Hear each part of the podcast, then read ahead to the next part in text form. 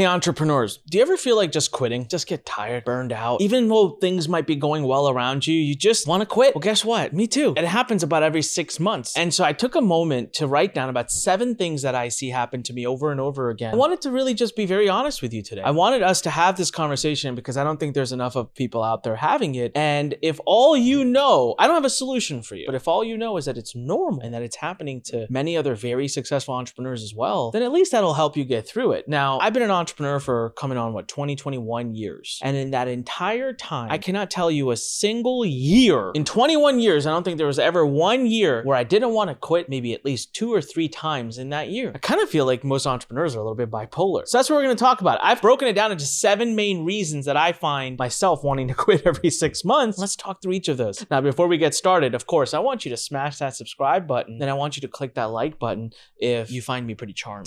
All right, so click that like button. And if you're listening to us on any other podcast platform, please make sure you hit subscribe and leave us a great review. And of course, if you want to be part of my community where I teach people how to build information backed businesses, coaching programs, courses, consulting programs, it's a free community, free newsletter, free course. Go to learn, L U R N, expert.com. Let's talk about this desire to quit and why I think it's normal and why I've never met an entrepreneur that doesn't have this. There's seven reasons I want to quit every six months. Here's number one imposter syndrome. Can you believe I had no freaking clue what this was? It seems to be a really new trend. The last couple years, you hear about it a lot. And I kind of blame the millennials and Gen Z for it. I feel like they're really propelling this word. But I'm also grateful to them because finally I'm able to put a term to this feeling I would get a lot. Now, imposter syndrome, I'm going to do a whole separate episode really getting into what the heck is imposter syndrome. At a high level, it's when you kind of feel like you're fake. Now, here's a crazy thing. Sometimes I feel imposter syndrome. And logically speaking, that makes no sense. I've been doing this for 20 plus years. I've sold hundreds of millions of dollars worth of products. I've helped many people become very successful. I know what I'm doing. I'm smart. I'm wise. I've read a lot. I've learned a lot. I've executed a lot. I've helped a lot of people and I've made a lot. Yet, you know what happens? I end up meeting one person that I wasn't able to help, or even worse, I meet someone who's helped a hell of a lot more people than I have. And I start to feel like an imposter. Am I fake? Am I real? Should I really be teaching people? Should I just shut down my YouTube channel, my podcast tomorrow? Because seriously, there's so many more smarter people out there that people should learn from. Only thing that has really helped me is staying connected to my students. And so I created my Facebook group at Inside My Head and a bunch of other stuff. And seeing people just pour love out over advice I give. The other thing is I've become really good about tracking down the results of those who I help. And I don't use them. You never see me talk about them. I don't post them on the internet. It really just helps me personally, helps me get through things knowing that no, I'm actually out there doing good stuff. I'm helping people. People love me. And so if you have imposter syndrome, the first thing you just need to focus on is the people. You feel like an imposter because you feel like you're hurting people. Well, find all the people that you've helped and surround yourself with them. Now, remember one thing about imposter syndrome as a feeling is for the most part, it kind of comes and goes. It's not a permanent feeling. So ride through it a little bit. But I also want to say, like, some of you, I'm just going to mm. be honest, might actually be imposters. And you do want to check into that too. You will know though, right? Like, if you're out lying and selling things that don't work and that you've never done and you're just collecting the check, well, you know who you are and you should probably stop doing it. Move on to reason number two exhaustion. It's very simple. Sometimes we overdo it. Sometimes we're freaking exhausted.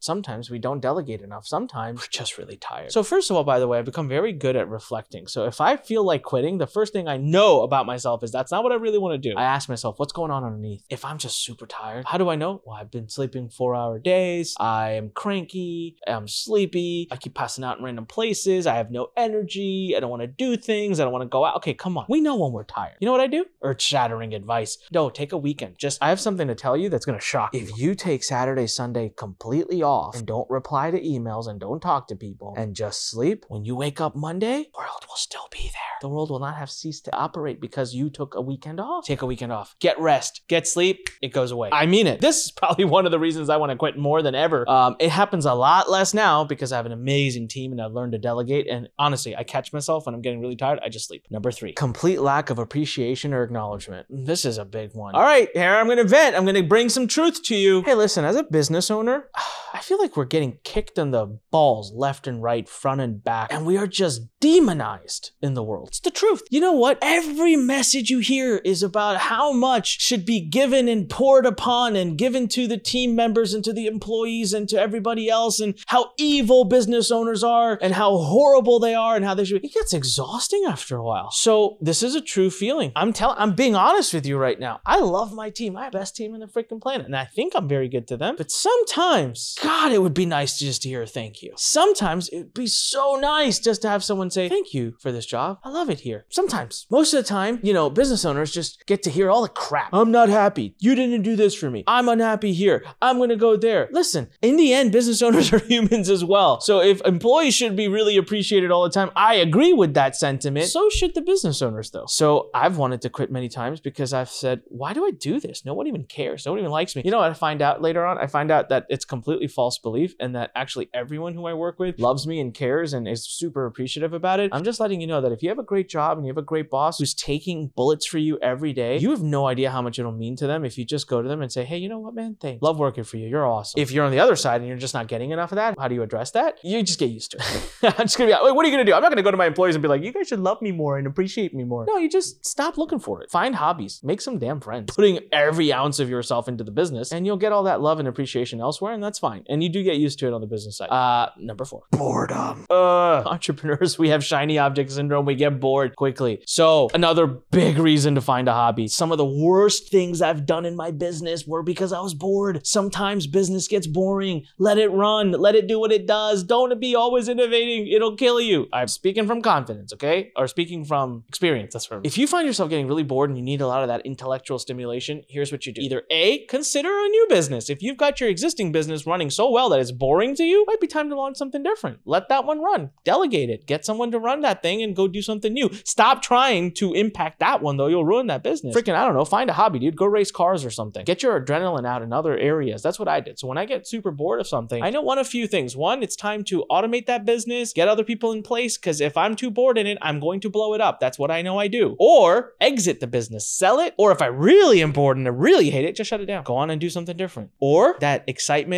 that fun you're looking for, go find it in something different than your business. Number five, ego and jealousy is a big one. Guess what? I have an ego too, and I get jealous. Oh, there, I said it. Felt good. This is a big one. Stop comparing yourself to other people, everyone will say. But you can't do that. So every six months, you're gonna get kicked in the ass by somebody else who's doing way better than you, and you're gonna think, it's it, I quit. Nobody loves me.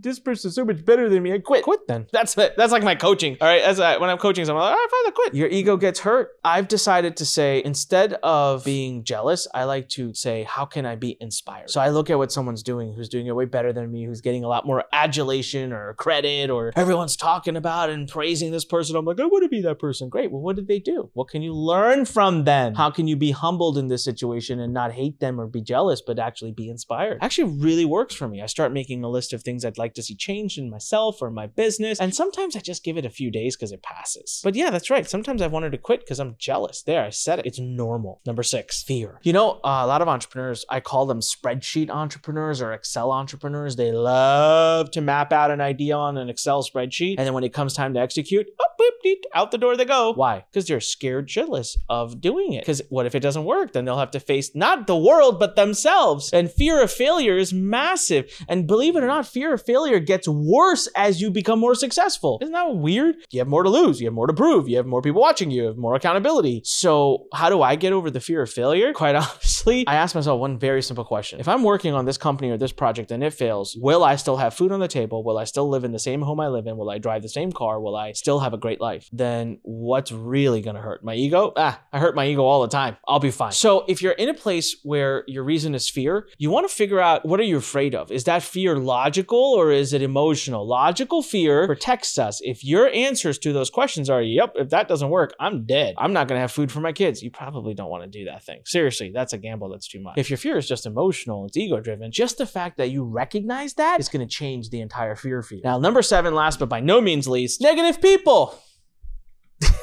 All right, you want to know what it feels like to get negative people? Post five videos on TikTok. That's it. That's my challenge to you. Go post five, say something into a camera, make five videos, post it on TikTok, and you'll get a dose of how the rest of the world angry, bitter, pissed off, jealous, stupid, divided, and ready to attack. That's just how people are. Some people can't take it. Me, I laugh. Negative people is almost never a reason for me to want to quit. I, I gotta tell you, I wrote this one down for you. I have been way over this. Maybe it was like 10, 15 years ago. You want to check out negative people. You know what? Don't even make the five videos. Save yourself uh, the hassle. Go to my TikTok and check it out. Holy crap the names I'm called, the things that are said. Sometimes I just sit back and I'm like, man, there are some seriously unhappy people in this world. So my wife said this one thing to me. I'd never heard it before, and it has completely transformed how I look at negative people. Okay.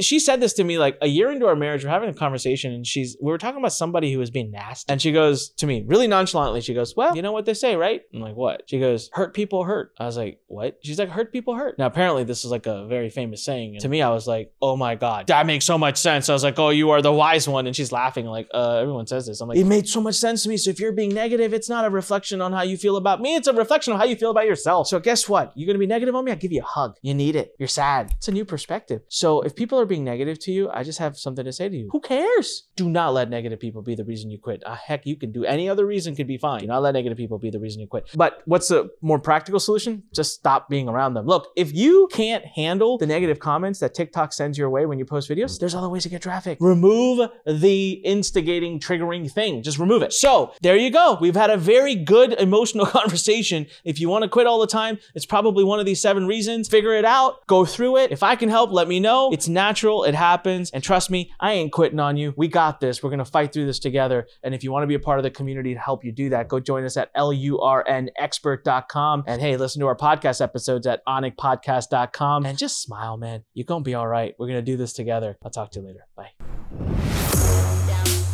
Thanks for listening to The Fighting Entrepreneur with your host, Anik Singal.